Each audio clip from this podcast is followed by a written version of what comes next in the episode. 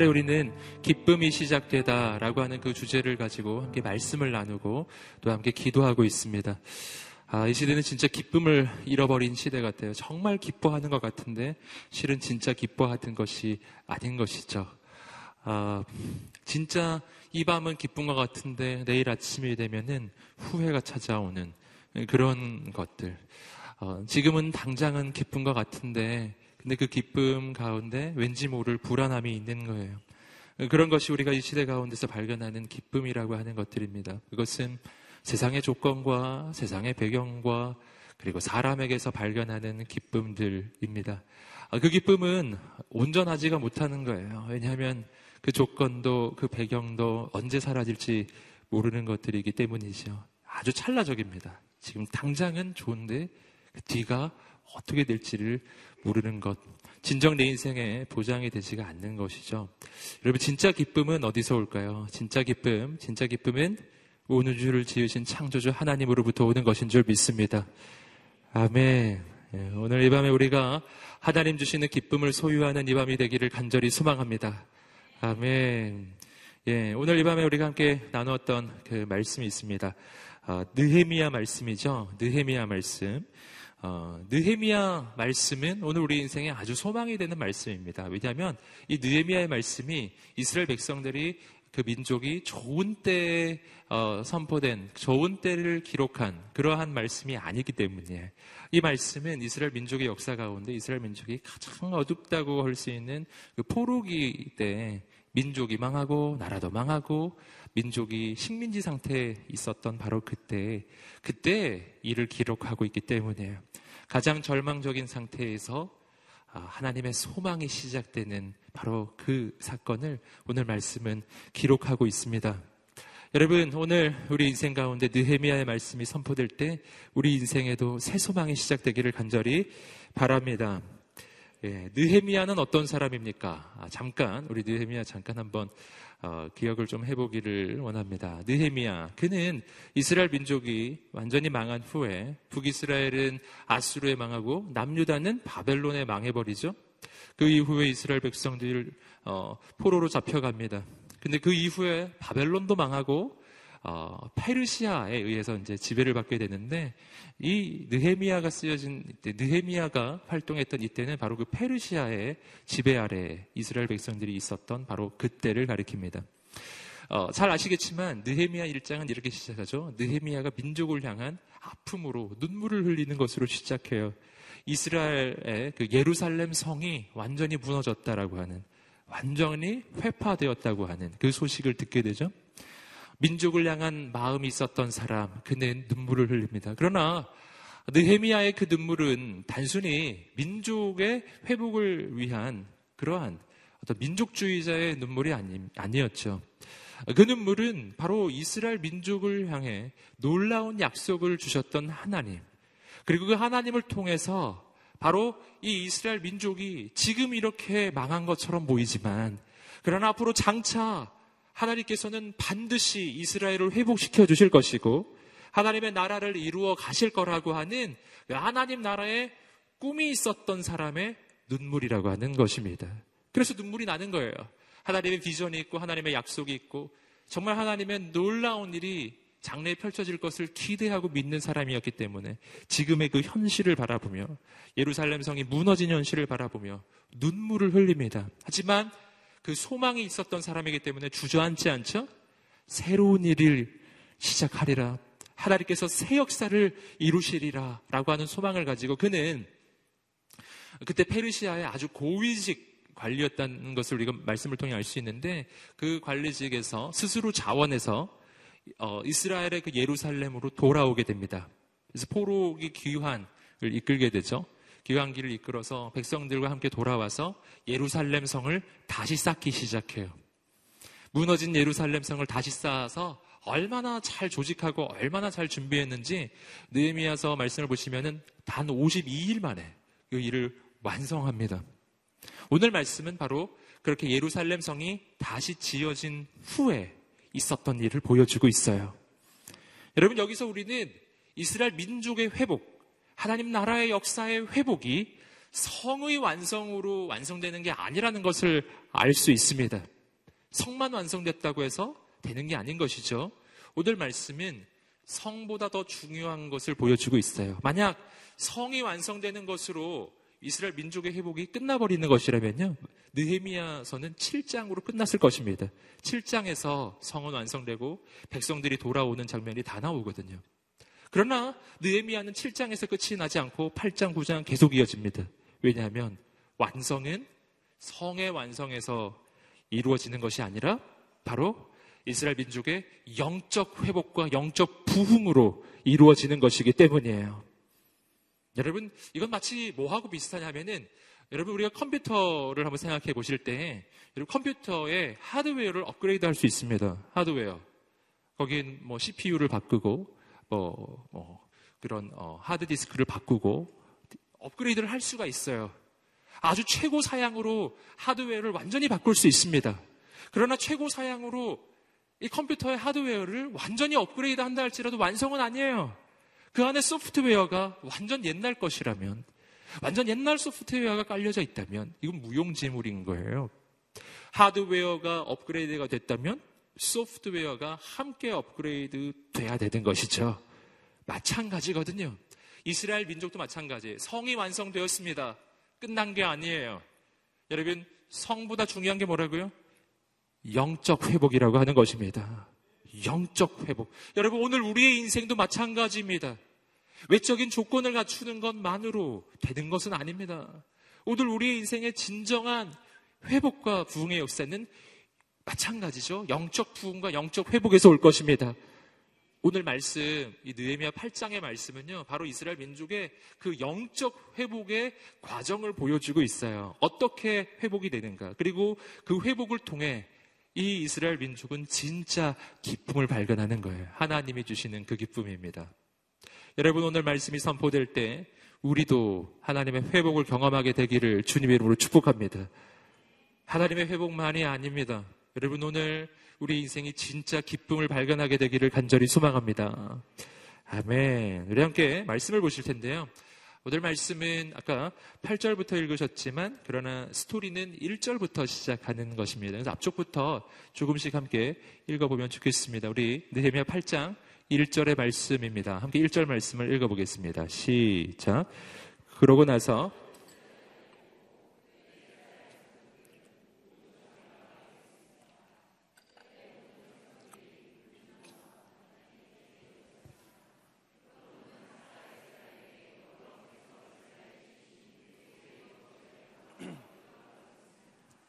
할렐루야. 자, 민족의 회복 첫 번째 단계입니다. 첫 번째 단계. 함께만 따라해 보시겠습니다. 말씀을 갈망하라. 아멘. 1절 말씀에서 우리가 발견하는 거예요. 말씀을 갈망하라.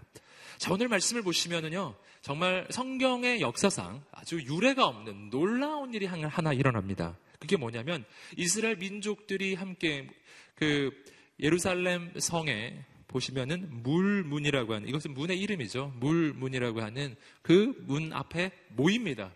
모여서 그들이 요구합니다. 느헤미야에게 요구합니다. 어떻게 해요?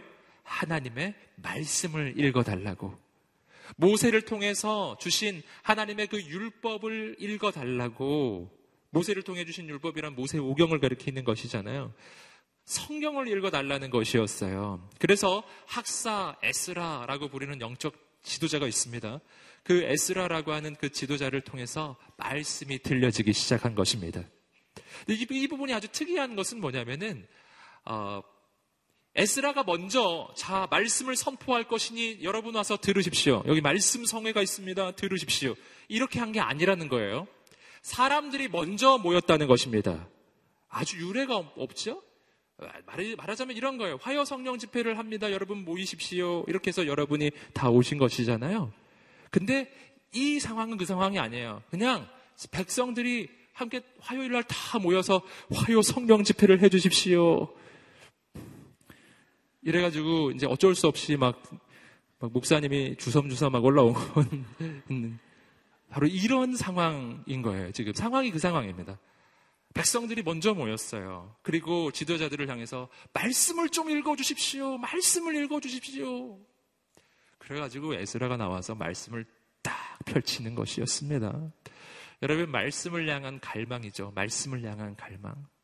성경에 정말 거의 유일하게 나오는 그 말씀을 향한 갈망이 여기서 보여집니다. 어디서부터 이 갈망이 시작됐을까요? 우리는 짐작해 볼 수 있습니다. 이 갈망은 이스라엘 민족이 어려움을 겪었던 그 어려움으로부터 시작된 것이에요. 여러분, 이 상황은 어떤 상황입니까? 이 상황은 바벨론의 포로로 잡혀온 상황에서 이제 막 포로 기환이 된 바로 그런 상황이에요. 이들은 나라를 잃어버렸습니다. 이들은, 이들은 피, 그, 식민지 상태였고, 이들은 어, 포로로 잡혀갔었고, 이들은 어, 성전을 잃어버렸고 이 당시에 지금 성전도 그리고 어, 이들은 또한 하나님의 말씀을 잃어버린 것이죠. 포로로 잡혀가서 마음대로 예배도 못 드리고 마음대로 말씀을 볼 수도 없는 바로 그러한 상황. 가장 영적으로 어두웠던 상황을 수십 년 동안 지금 겪은 후입니다. 여러분, 이들은 이전에 이러한 말씀을 향한 갈망이 없었던 인생들이에요. 이스라엘이 망해가던 어, 망하는 마지막 그 시점 우리는 잘 아시죠? 여러분 그 마지막 때에 남유다가 망해가고 있었을 때 이스라엘 백성들은 성전이 있었지만 그 성전에서 우상 숭배를 했던 민족이고 예레미야 선지자를 통해서 그렇게 하나님의 메시지가 들려졌지만 그 메시지 듣지 않았던 사람들이에요. 그러나 그들이 바뀌었습니다. 말씀을 향해 말씀을 갈망하는 사람들로 바뀌었습니다. 그것이 그 포로기의 어려움을 통해서 일어난 이들의 영적 변화예요. 항상 우리는 무언가가 풍족할 때는 그것의 소중함을 잘 모르는 것이죠. 그것이 부족해졌을 때야 비로소 소중하다는 것을 발견합니다. 그것이 얼마나 소중했던 것인지를 알게 되는 것입니다. 이스라엘 민족도 마찬가지죠.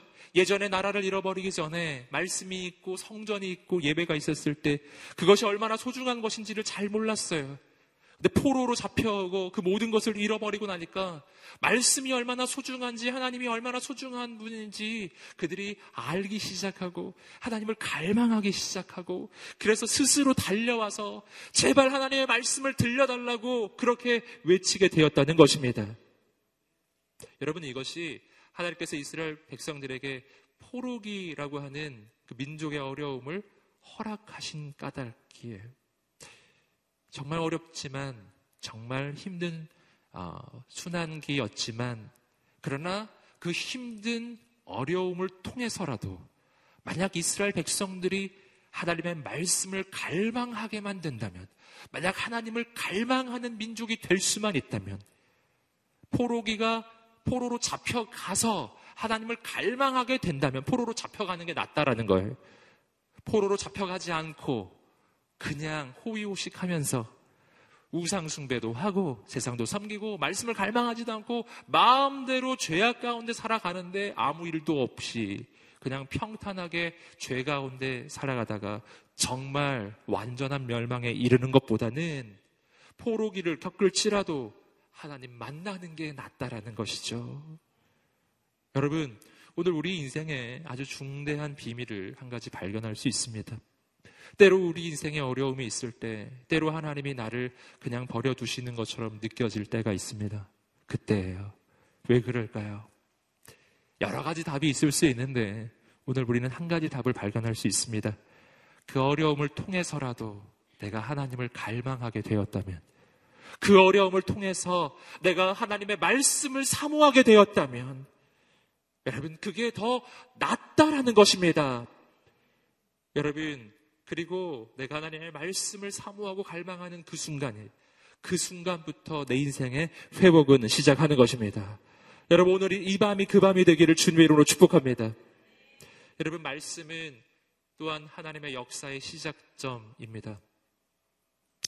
어, 제가 누누이 여러 번 말씀드렸어요. 기독교 신앙에 있어서 말씀이 가지고 있는 중요성은 정말 이루 말할 수가 없습니다.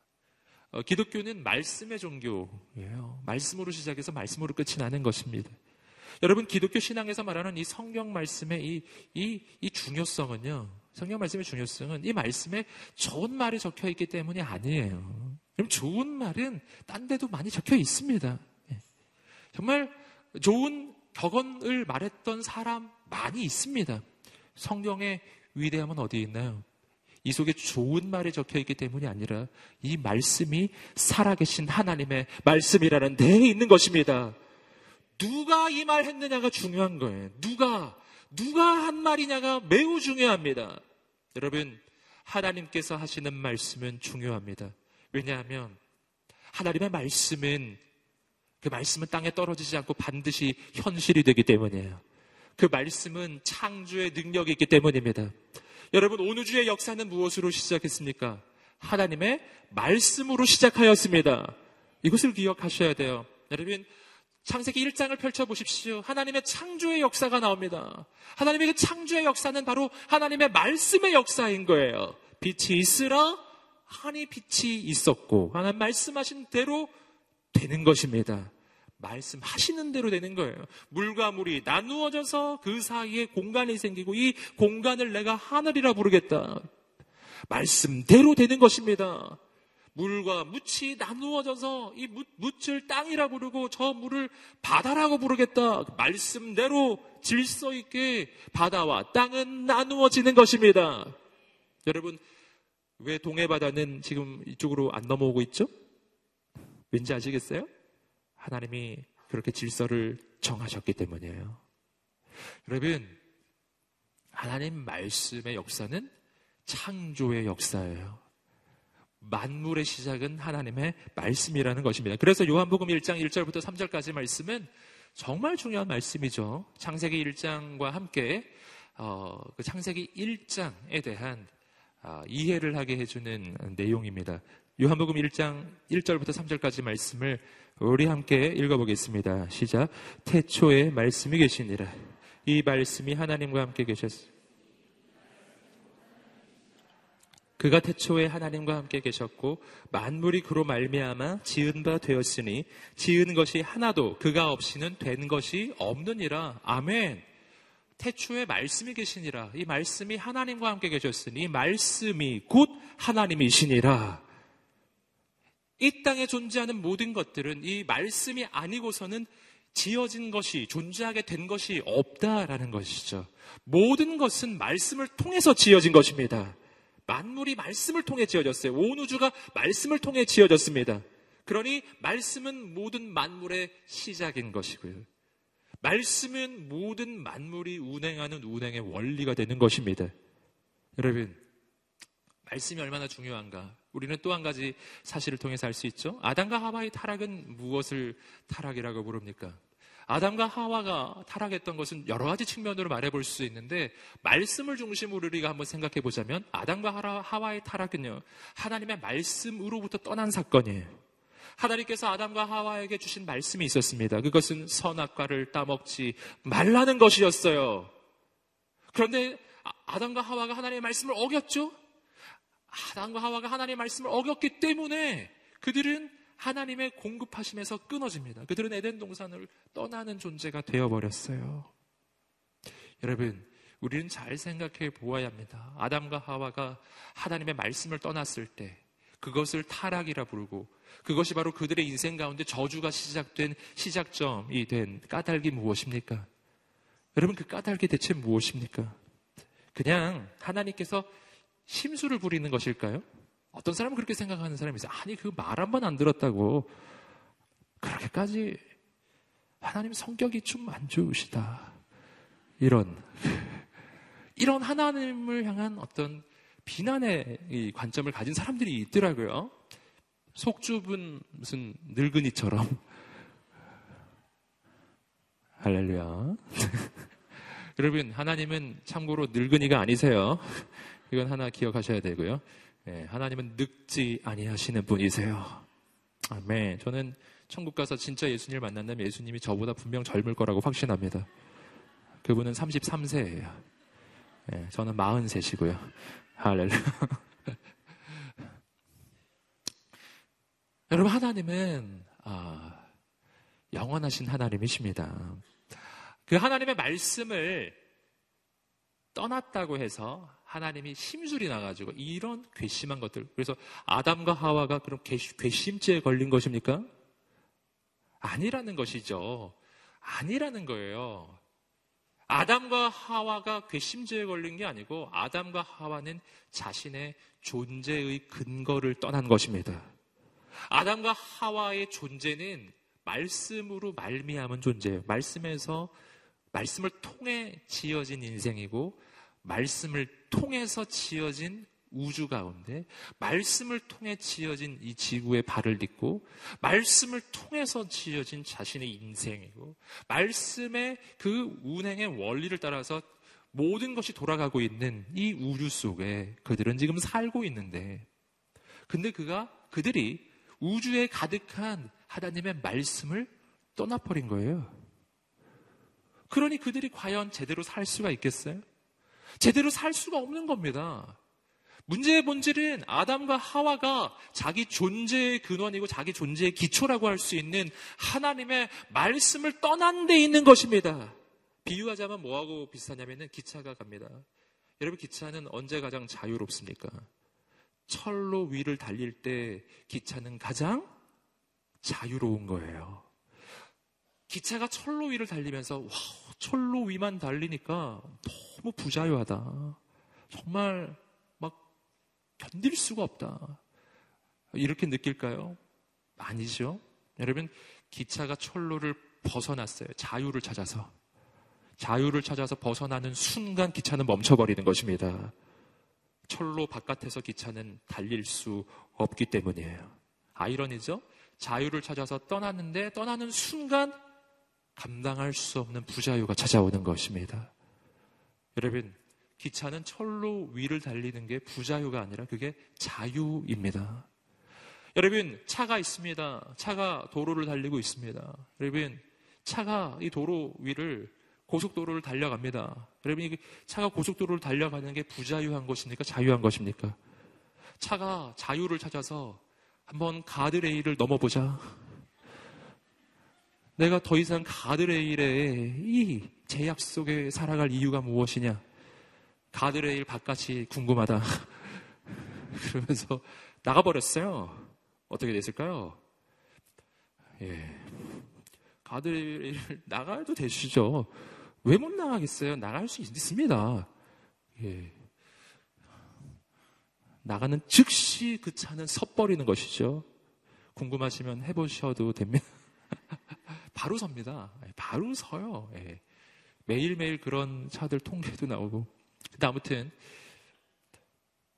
지금 이 시간에 우리가 꼭 기억할 것은 뭐냐면은 자동차가 도로 안에서 가드레일 속을 달려가는 것이 부자유가 아니라 그것이 바로 그 차가 최고의 성능을 발휘하는 방법이라는 사실이에요. 차의 최고 속도는 고속도로 위에 있을 때 나는 것입니다. 그 차가 밖으로 나가버리면 최고 속도는 안 나옵니다. 마찬가지거든요.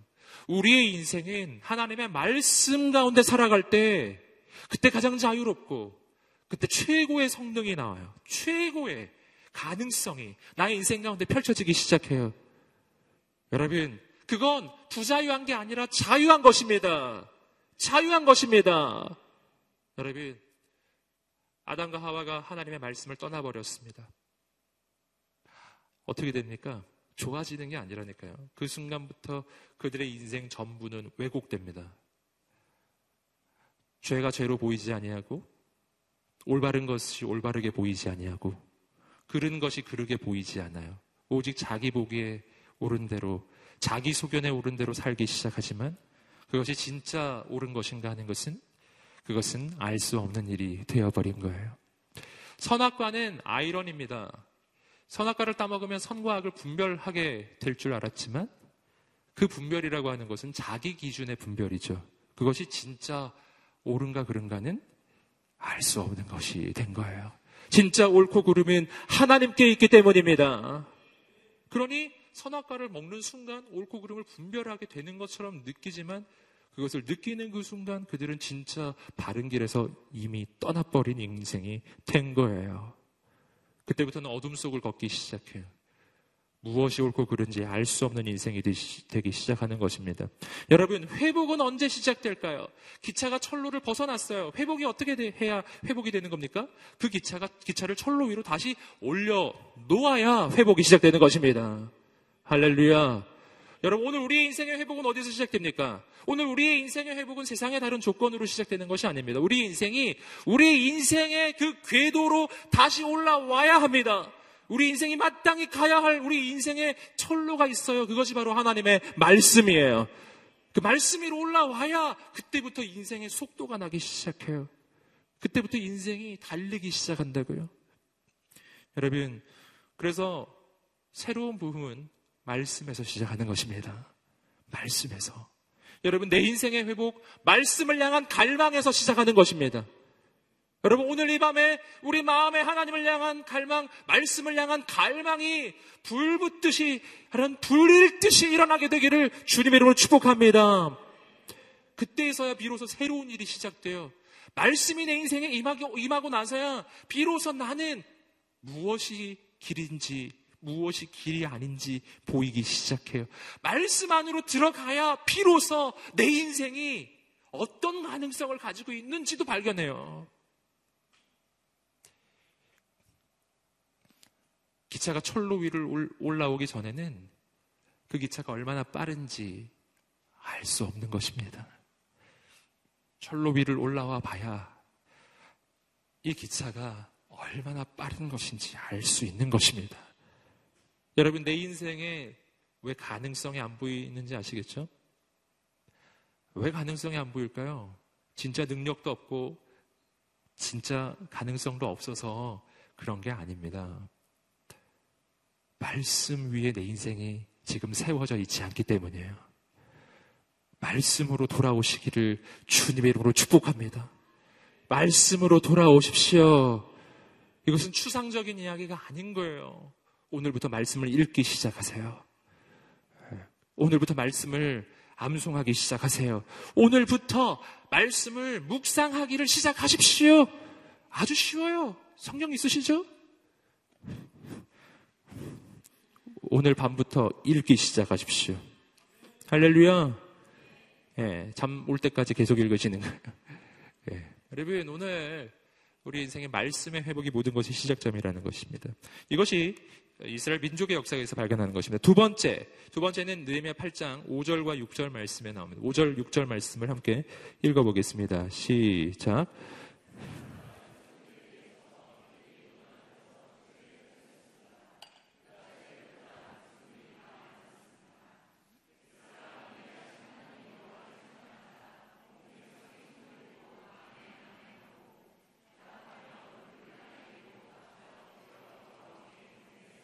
아멘. 두 번째로 우리가 발견하는 우리 인생의 회복의 방법입니다. 그것은 하나님만 예배하라라는 것입니다. 함께 외쳐보겠습니다. 하나님만 예배하라. 아멘. 자, 오늘 말씀은 이스라엘 민족의 예배의 회복을 보여주고 있어요. 여러분, 에스라가 백성들 앞에 섭니다. 그리고 어떻게 한 거냐면은 이렇게 말씀을 펼친 거예요.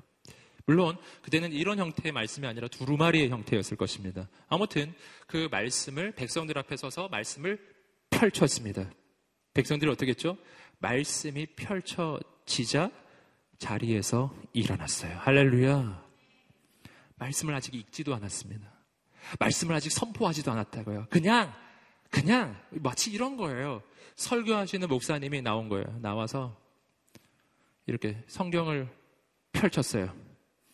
그러자 모든 회중이 자리에서 일어나는 거예요. 할렐루야. 이건 뭐를 보여주죠? 말씀에 대한 경외함입니다. 말씀 앞에 일어나는 우리의 인생이 되기를 간절히 소망합니다. 예. 지금 일어나시라는 말은 아니고요. 예. 지금 일어날까 말까 또 고민하실까봐 말씀드리는 거예요. 함께 일어나면은 물론 더 좋겠습니다. 하지만 나중에 기도할 때 다 일어나실 거니까. 여러분, 우리 마음이 말씀 앞에서 마땅한 경외하는 마음을 품어야 한다는 것이에요. 여러분, 여기서 느헤, 느헤미야 이 시대에 이스라엘 백성들 가운데 일어난 이 놀라운 영적 회복과 부흥의 역사는 바로 그 하나님을 향한 정말 온전한 경외함에서 시작되는 것입니다. 여러분, 우리는 말씀 앞에 얼마나 경외함을 품고 있나요? 이 시대는 말씀이 너무 넘쳐나는 거예요. 예, 너무 넘쳐납니다. 인터넷만 들어가 봐도, 팟캐스트를 들어가 봐도, 여기저기 얼마나 말씀이 많고 설교가 많은지 모르겠습니다. 여러분, 말씀이 많은데 자칫 우리가 범하기 쉬운 잘못이 있습니다. 그것은 말씀 앞에 마땅한 경외하는 마음을 품지 않게 되는 것입니다. 내가 어느덧 어느덧 말씀을 즐기는 자가 돼 있어요. 마치 책을 읽으며 즐기듯이 마치 영화를 보면서 즐기듯이 어떤 영화를 보고 참 재밌다고 이야기하는 것처럼 어 요즘에 내가 뭘 봤는데 너무 재밌어 혹은 재미가 없어 이렇게 이야기해요. 너도 그 영화를 꼭 봐. 아 재밌어. 아 그 영화는 보지 마. 별로 재미가 없어. 요 패턴이 뭐하고 아주 비슷하냐면은 하나님의 말씀에 대한 우리의 반응하고 매우 비슷한데 최근에 아 누구 목사님 말씀을 꼭 들어봐 참 좋아. 누구 목사님은 안 들어도 될 것 같아. 혹시 우리가 하나님의 말씀 앞에서 그런 반응을 보이고 있지는 않으신가요? 어느덧 말씀이 중심이 아니라 내가 중심. 여러분, 말씀이 내 인생을 판단하는 것입니다. 말씀이 내 인생의 중심입니다. 물론 제가 지금 드리는 말씀은 어떤 목사님의 설교가 중심이 되어야 한다는 말은 아니에요. 제가 드리는 말씀은 진짜 기록된 하나님의 말씀, 진짜 선포되는 하나님의 말씀에 대한 이야기이고요. 설교는 바로 그 하나님의 말씀이 선포되는 자리이기 때문입니다. 여러분, 우리의 인생의 중심에 하나님의 말씀이 있게 되기를 간절히 소망합니다. 이것이 바로 예배의 시작점이고요. 이들은 또 한 가지, 오늘 아까 읽으셨던 6절 말씀을 보시면 에스라가 하나님을 찬양하는 고백을 하기 시작해요. 그러자 백성들 모두 다 하나님 앞에 아멘이라고 선포하고 외치면서 어떻게 했다고요? 말씀을 보시면 엎드렸다고 납니다. 얼만큼 엎드렸냐면 얼굴을 땅에 대고 완전히 엎드려서 경배했습니다. 엎드린다는 것이죠. 이것은 예배가 무엇인지를 정확하게 보여주는 행위입니다. 예배는 원어적으로 히브리어로도 그렇고 헬라어로도 그렇고 그 의미가 무슨 뜻이냐면은 엎드리다라는 뜻입니다. 경배, 예배라고 하는 이 한자어에도 엎드리다라는 뜻이 그 안에 들어 있어요. 여러분, 예배는 엎드리는 것입니다. 엎드린다는 이 행위는 하나님과 우리 사이에 이 말로 할 수 없는 차이를 말해주는 거예요. 하나님은 창조주이시며 나는 피조물입니다. 나는 언제 엎드립니까? 내가 피조물임을 깨달아야 엎드리는 것입니다. 내가 피조물이라는 것을 깨닫지 않는 인생은 안 엎드립니다. 깨달으면 엎드립니다. 여러분, 예배의 본질은 하나님 앞에 엎드리는 거예요. 그러므로 여기서 발견하는 아주 중요한 사실을 우리는 어, 볼 수 있습니다. 그것은 예배의 중심이 하나님이시라는 거예요. 예배의 중심은 내가 아니에요.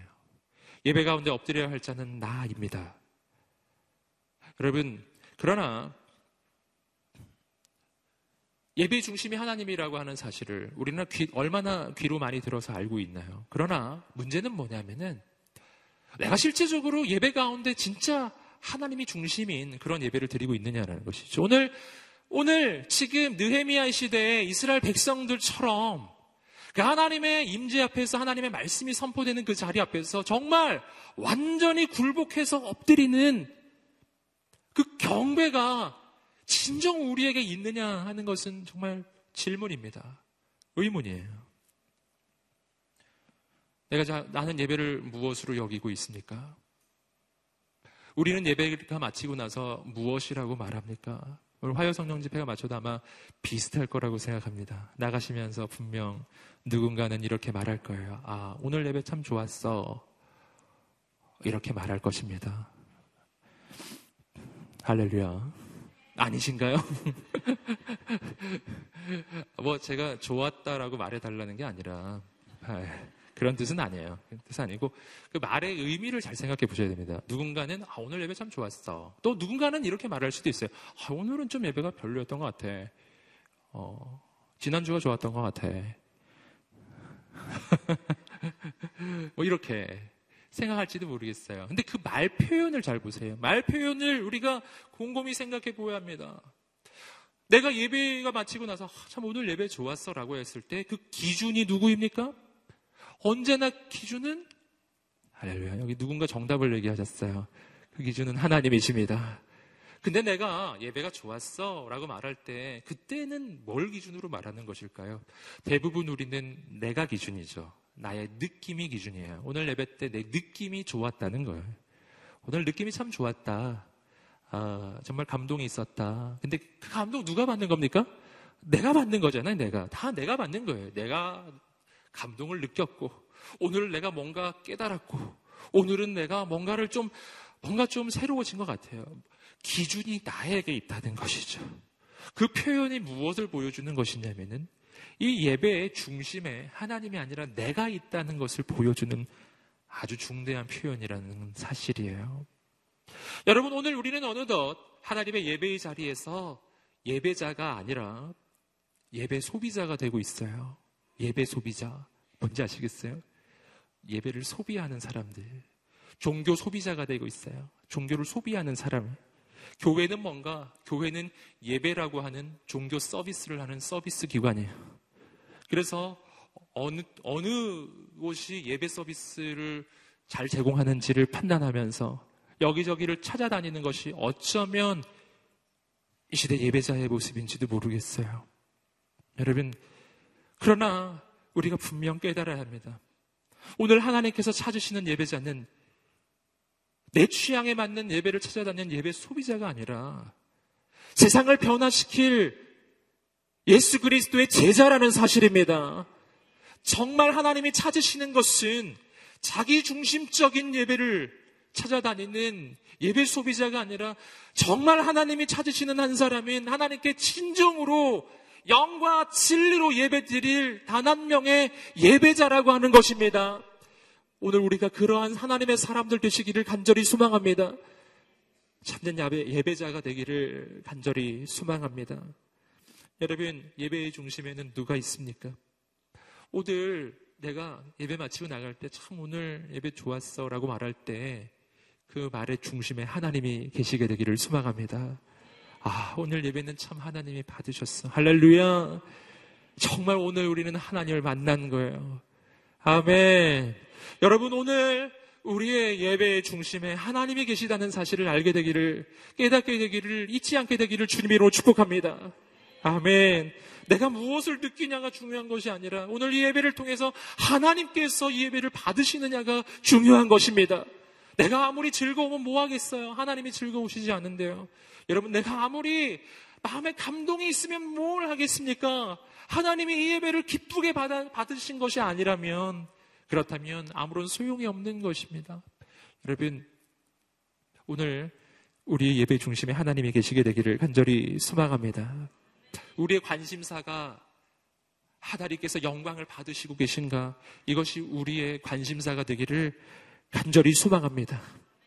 이것이 우리의 만족의 기준이 되기를 간절히 소망합니다. 그리고 한 가지 비밀을 알려드리면 진짜 하나님이 받으시는 예배가 될 때 그때 우리의 인생에 우리의 영혼에 진짜 만족이 오기 시작한다는 거예요. 정말 하나님께서 영광을 받기 시작하실 때 하나님께서 그 우리의 인생을 영광스럽게 채워 주시는 것입니다. 하나님 중심의 예배가 될 때, 그때 나는 이전에 절대로 알 수 없었던 새로운 기름 부으심을 경험하게 될 것입니다. 할렐루야. 말로 할 수 없는 하나님의 역사를 보게 될 것입니다. 오늘 우리의 예배가 그런 예배 되기를 간절히 소망합니다. 아멘. 오늘 말씀 계속해서 하나님의 역사가 어디서부터 시작되는가? 계속해서 7절부터 9절까지 말씀을 7절부터 9절까지 말씀을 읽어보겠습니다. 시작.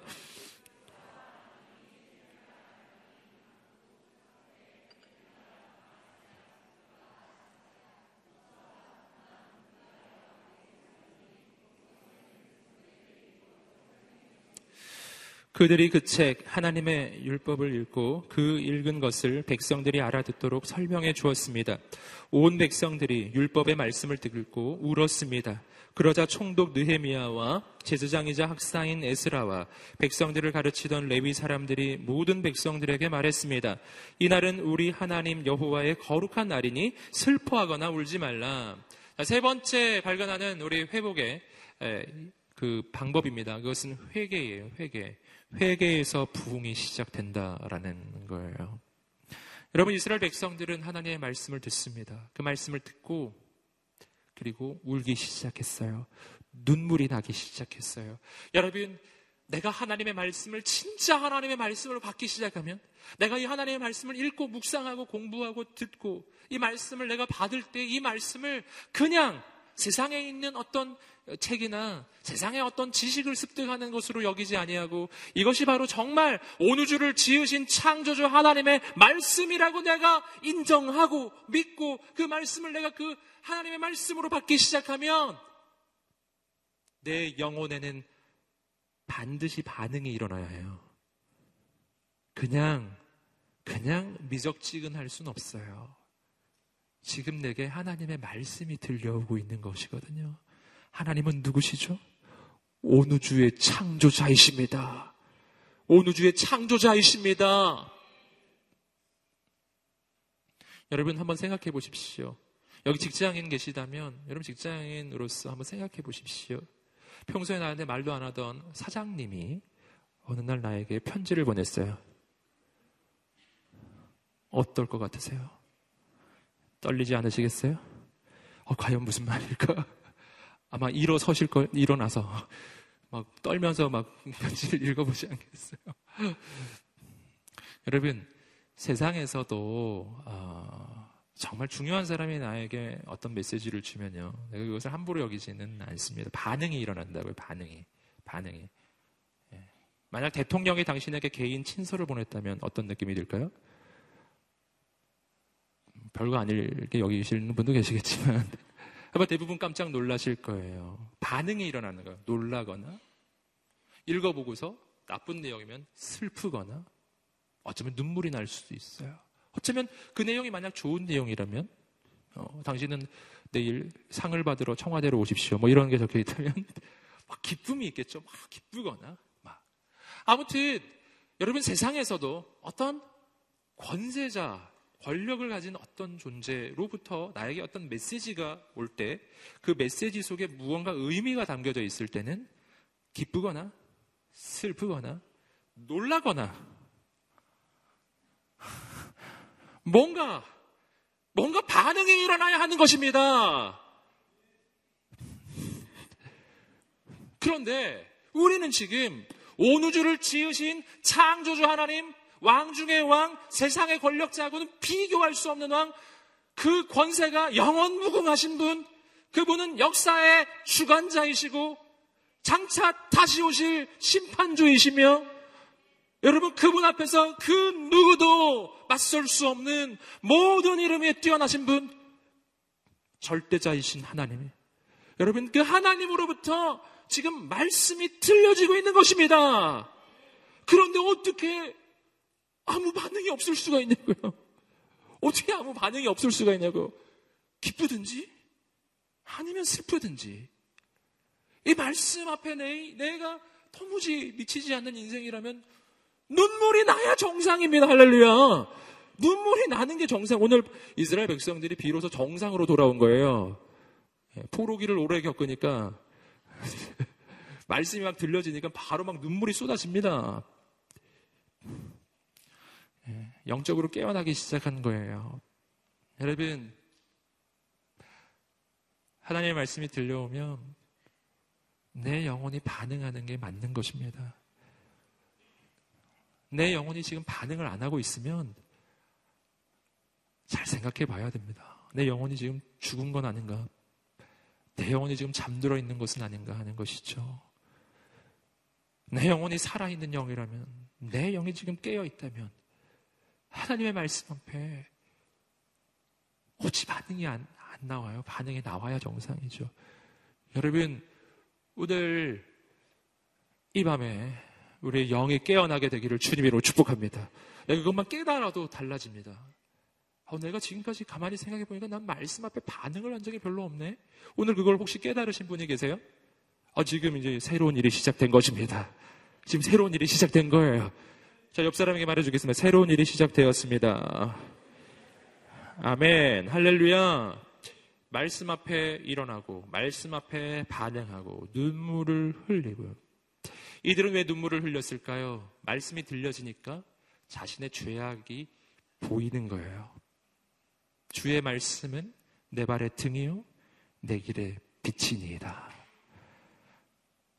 말씀의 빛이 비춰지니까 내 인생이 얼마나 더러운지 발견하는 거예요. 내 몸이 아무리 더러워도 어, 어둠 속에 있을 때는 그 더러움이 보이지가 않는 것이죠. 보이지 않는다고 해서 더럽지 않은 것은 아니에요. 여러분, 우리가 많이 착각하는 부분입니다. 잘 안 보인다고 내가 그다지 더러운 건 아니라고 생각한다는 사실이죠. 하지만 그 까닭은 잘 안 보이는 이유가 내가 더럽지 않기 때문이 아니라 실은 어둠 속에 있기 때문에 잘 안 보이는 거였다는 사실이죠. 오늘 우리 인생이 말씀의 비다래로 가게 되기를 간절히 수망합니다. 그러면 보이기 시작합니다. 그리고 하나님 앞에 엎드리기 시작하는 것이죠. 그리고 그걸 회개라고 부르는 것입니다. 오늘 이 밤이 그 밤이 되기를 간절히 수망합니다. 그리고 10절부터 13절까지 말씀입니다. 말씀. 10절부터 13절까지 말씀을 계속 읽어보겠습니다. 시작. 느헤미야가 그들에게 말했습니다.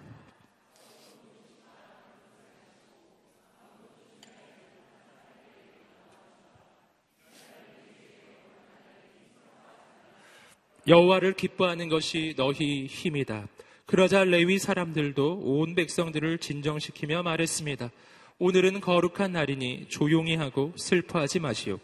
그리하여 온 백성들이 가서 먹고 마시고 먹을 것을 나눠주며 큰 잔치를 벌였습니다.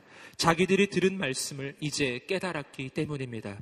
그 이튿날 온 백성들의 족장들과 제사장들과 레위 사람들이 모여 율법의 말씀을 들으려고 학사 에스라를 둘러쌌습니다. 자, 백성들이 눈물을 흘리기 시작했어요. 그때 느에미아와 에스라 이 민족의 지도자들이 말합니다. 슬퍼하지 말라고.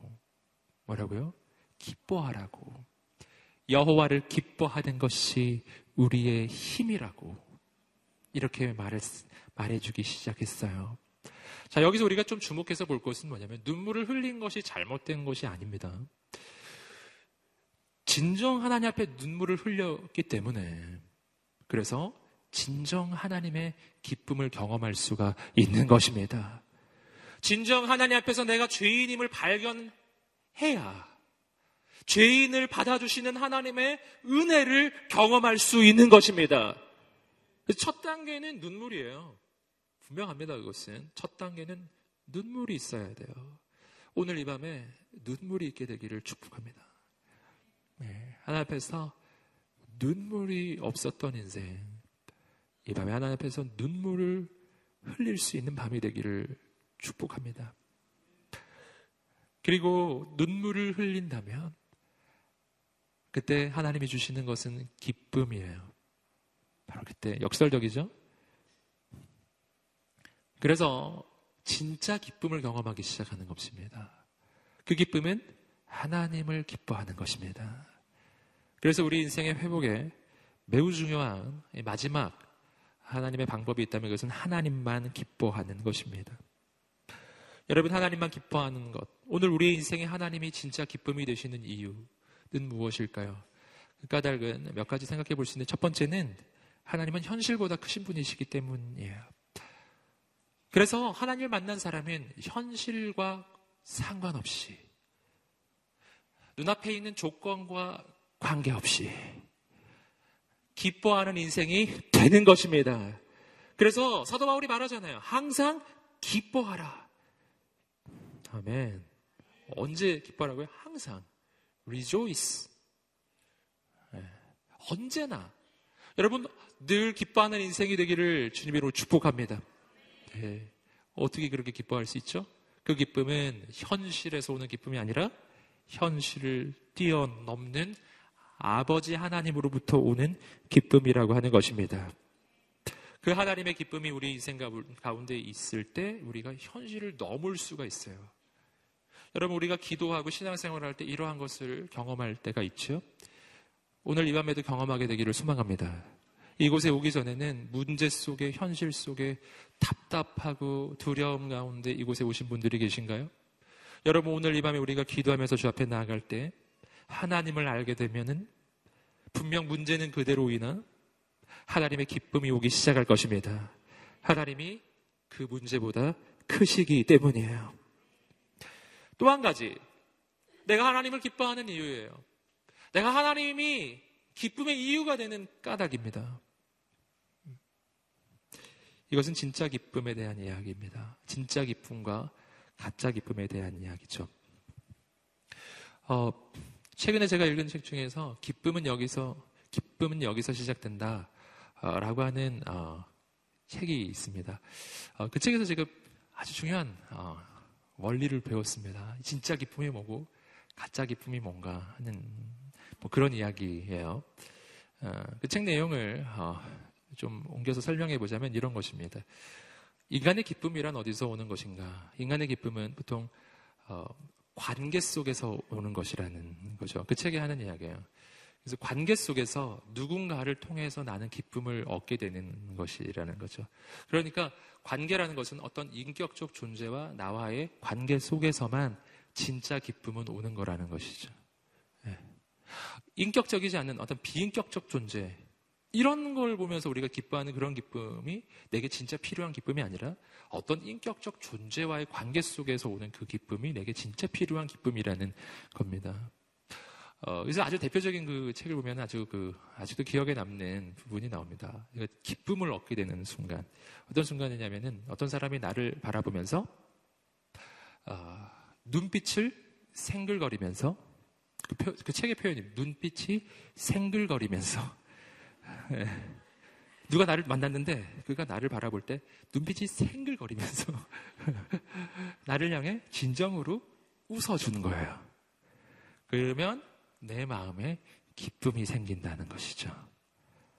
예. 그 왜 그런가?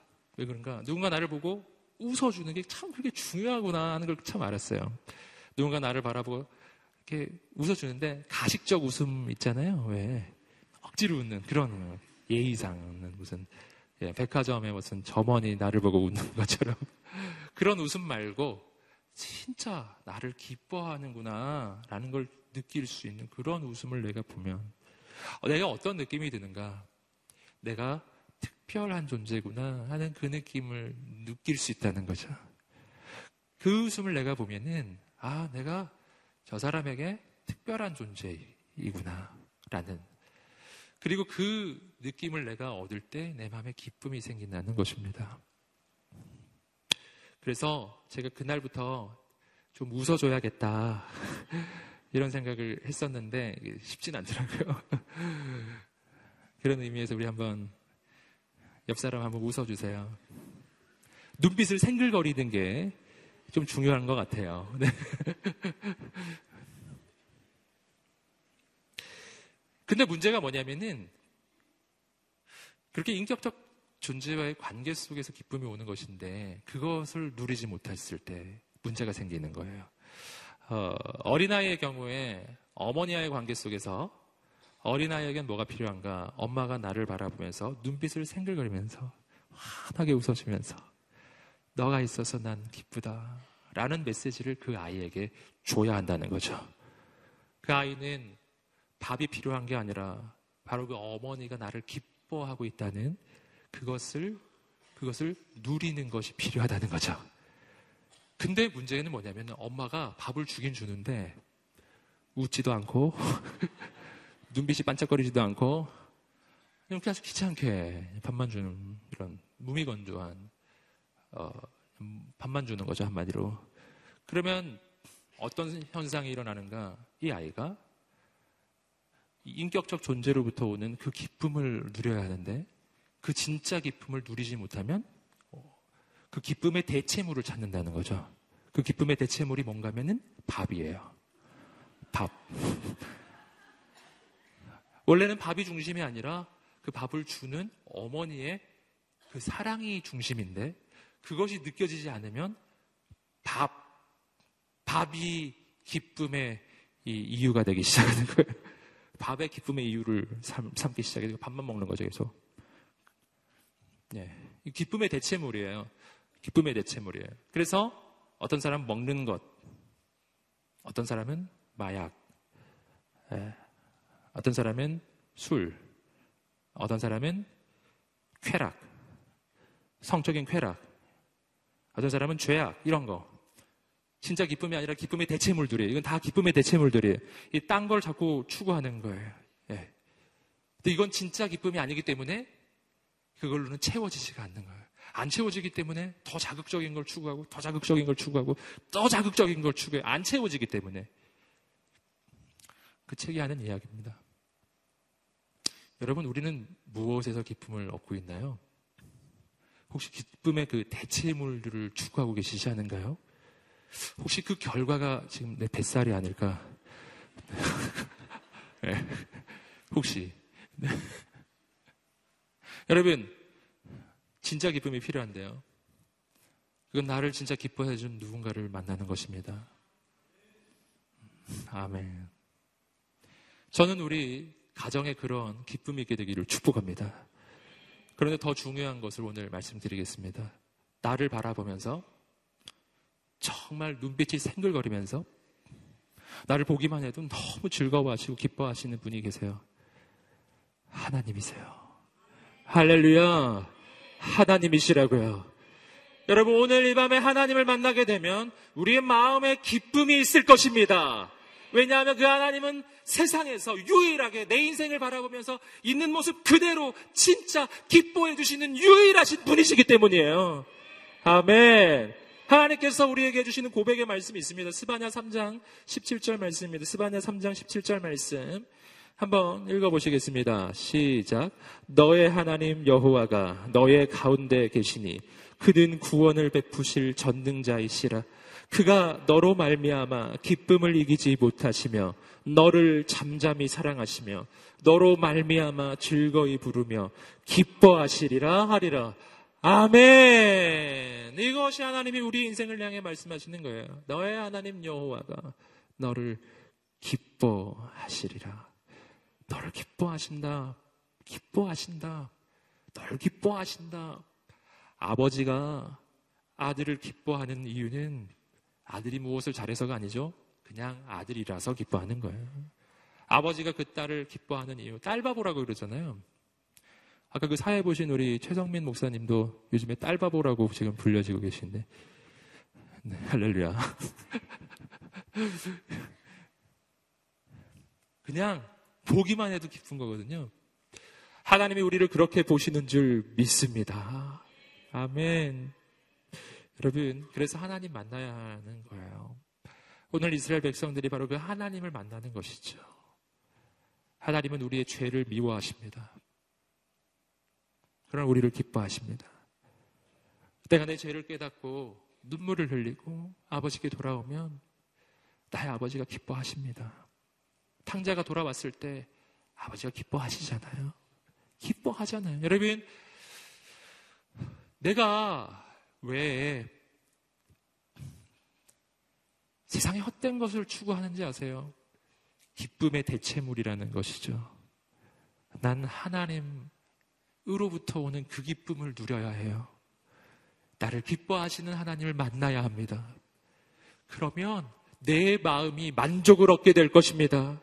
난 더 이상 딴 것을 찾지 않게 될 거예요. 여러분 오늘 하나님만 기뻐하시기를 주님으로 축복합니다. 그 하나님만 기뻐하는 것은 내 인생의 능력이에요.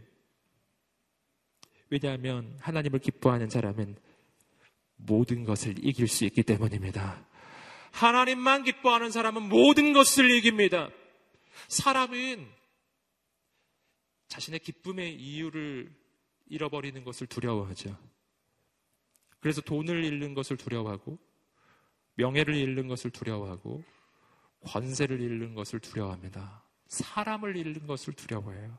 그 모든 것은 내 기쁨의 이유였기 때문이에요. 하지만 우리가 깨달아야 합니다. 그건 것은 가짜 기쁨이라는 거예요. 돈이 필요 없고 명예가 필요 없다는 말이 아닙니다. 사람도 필요 없다는 말은 아니에요. 하지만 필요하다고 해서 내 기쁨의 이유는 아닙니다. 나의 기쁨의 이유는 하나님이십니다. 아멘. 하나님이 없으면 다른 것이 중요해지기 시작해요. 돈이 중요하고, 명예가 중요하고, 권력이 중요하고, 사람도 중요하고, 세상에 있는 가치가 다 중요해지기 시작해요. 그것을 잃어버리는 게 너무 괴롭고, 그것이 없다는 사실이 내 인생에 정말 고통이 됩니다. 그러나, 진짜 기쁨의 이유인 하나님을 소유한 사람, 내 인생의 진짜 이유인 내 인생의 진짜 존재의 근원이 되시는 정말 하나님을 소유하면 모든 것이 달라집니다. 어떤 인생이 되냐면은 이런 인생이 돼요. 하박국 3장 17절 18절 말씀입니다. 하박국 3장 17절 18절 말씀을 우리 자막을 통해 읽어보겠습니다. 시작. 비록 무화과 나무가 무성하지 못하며 포도나무에 열매가 없으며 감람나무에 소출이 없으며 밭에 먹을 것이 없으며 우리의 양이 없으며 외양간에 소가 없을지라도 나는 여호와로 말미암아 즐거워하며 나의 구원의 하나님으로 말미암아 기뻐하리로다. 내가 가지는 것이 없어도 내게 하나님이 있다면 나는 기뻐할 것이다. 왜냐하면 하나님은 온 우주의 주인이시기 때문에. 아멘. 아무것도 없어도 하나님이 있으면 그 안에 모든 것이 담겨져 있는 것입니다. 할렐루야. 여러분 아무것도 없는데 하나님이 있으면 기뻐할 수 있는 사람이에요. 그 사람은 아무것도 없어 보이지만 그러나 눈에 보이지 않는 하나님이 온 우주에 눈에 보이는 모든 것의 주인이라는 것을 믿는 사람이에요. 여러분 그는 하나님이 나를 얼마나 사랑하시는지를 믿는 사람이에요. 하나님이 나를 너무 사랑하셔서 그 아들을 보내어 주실 만큼 그만큼 나를 사랑하신다는 것을 믿는 사람이에요. 그는 세상이 흔들 수 없는 사람이에요. 그 어떤 것도 그의 인생을 흔들 수가 없는 것입니다. 아무것도 그를 위협할 수 없어요. 아무것도 그를 위협할 수가 없어요. 히브리서 11장에 나오는 하나님의 사람들, 세상이 감당할 수 없는 사람들, 그 어떤 위험도, 그 어떤 핍박도, 그 어떤 고난도, 그 어떤 위험도 그들의 인생을 흔들 수가 없어요. 그들은 기꺼이 십자가를 선택해요. 기꺼이 주님을 위해 죽기로 결정합니다. 아멘. 왜냐하면 그들의 인생 가운데 가장 소중한 하나님이 그들에게 있기 때문이고요. 그들이 죽어도 그들의 인생이 부활할 것이며 그들이 죽어도 그 이후에 하나님께서 주실 영광이 세상이 주는 것과 비교할 수 없이 크다는 것을 아는 사람들이기 때문이에요. 그들은 아무것도 위협할 수가 없는 사람들이에요. 원래 하나님의 사람은 그런 사람들입니다. 원래 하나님의 사람들은 그래서 굉장히 위험한 거예요. 예. 그 어느 누구도 하나님의 사람을 굴복시킬 수 없는 것입니다. 여러분, 바로 우리가 그러한 하나님의 사람들인 줄 믿습니다. 그래서 이러한 인생을 고린도후서 4장 8절부터 10절까지 말씀이 이렇게 표현하는 것입니다. 고린도후서 4장 8절부터 10절까지 우리 함께 마지막을 한번 우리 하나님의 사람의 인생은 이런 인생이라는 것 함께 읽어보겠습니다. 시작. 우리가 사방으로 우겨쌈을 당하여도 쌓이지 아니하며 답답한 일을 당하여도 낙심하지 아니하며 박해를 받아도 버림받지 아니하며 거꾸러뜨림을 당하여도 망하지 아니하고 우리가 항상 예수의 죽음을 몸에 짊어짐은 예수의 생명이 또한 우리 몸에 나타나게 하려 함이라. 아멘. 사방으로 우겨쌈을 당하여도 쌓이지 아니하는 인생이 바로 여러분의 인생입니다. 오늘 우리의 인생이 그런 인생으로 바뀐 것입니다. 하나님께만 기쁨의 이유를 두는 사람, 하나님으로만 기뻐하는 인생, 오늘 우리의 인생이 되기를 간절히 소망하는 것입니다. 아멘. 이 놀라운 하나님, 우리 그 하나님을 오늘 이 밤에 만나게 되기를 간절히 소망합니다. 우리 인생의 회복이 시작될 것입니다. 우리가 이 시간에 함께 기도하면서 접해 나가겠습니다. 기도하며 접해 나갈 하나님 우리의 인생이 말씀을 갈망하게 하여 주시옵소서. 그 어떤 것도 내 인생을 새롭게 할 수가 없습니다. 하나님, 말씀을 갈망하게 하여 주시옵소서. 하나님만 예배하게 하여 주시옵소서. 하나님 앞에 무릎 꿇게 하여 주시옵소서. 오늘 우리가 하나님의 말씀 앞에 일어나는 인생이 되게 하여 주시옵시고 하나님의 그 임재 앞에서 엎드리는 인생이 되게 하여 주시옵소서. 여러분 말씀이 선포될 때 그 말씀을 진정 하나님의 말씀으로 받는다면 내가 어찌 그냥 가만히 있을 수 있겠습니까? 온 우주를 지으신 창조주 하나님의 말씀이 선포되고 있는데 어떻게 내가 그냥 있을 수 있습니까? 오늘 말씀이 선포될 때 내가 눈물을 흘리게 하여 주시옵시고 오늘 그 말씀이 내 인생 가운데 임하실 때 우리 인생 가운데 새로운 역사가 시작되게 하여 주시옵소서 우리 하나님 앞에 엎드리는 인생이 되게 하여 주시옵소서 우리가 하나님의 임재 앞에 하나님을 향한 소망과 갈망을 가지고 함께 자리에서 일어나셔서 우리 하나님을 향한 경외함을 표현해 주십시오. 자리에서 일어나든지 아니면 엎드리든지죠. 우리가 전심으로 주 앞에 나아갑니다. 아버지 오늘 이 밤에 하나님을 만나기를 소원하오니 오늘 나를 만나 주시옵소서 주 앞에 두 손을 들고 간절히 주여 세 번에 치며 기도하고 있습니다. 주여 주여 주여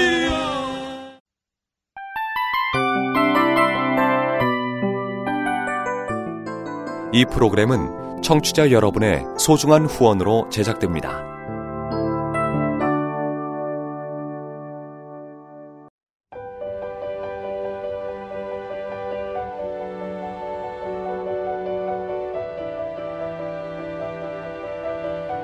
세상에는 수많은 교회들이 있지만 더 깊이 있는 말씀 강해를 찾기 위해 크기로만 교회를 선정하지 않습니다. 보다 좋은 영적 콘텐츠를 더 많이 나누기 위해 방송비를 받지 않습니다.